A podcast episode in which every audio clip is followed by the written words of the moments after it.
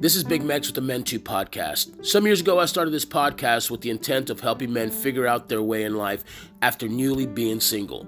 I wanted to teach men how to read a bill, what it means to have a provider for insurance, and how to cope with divorce or death, fathers' rights, and men's mental health.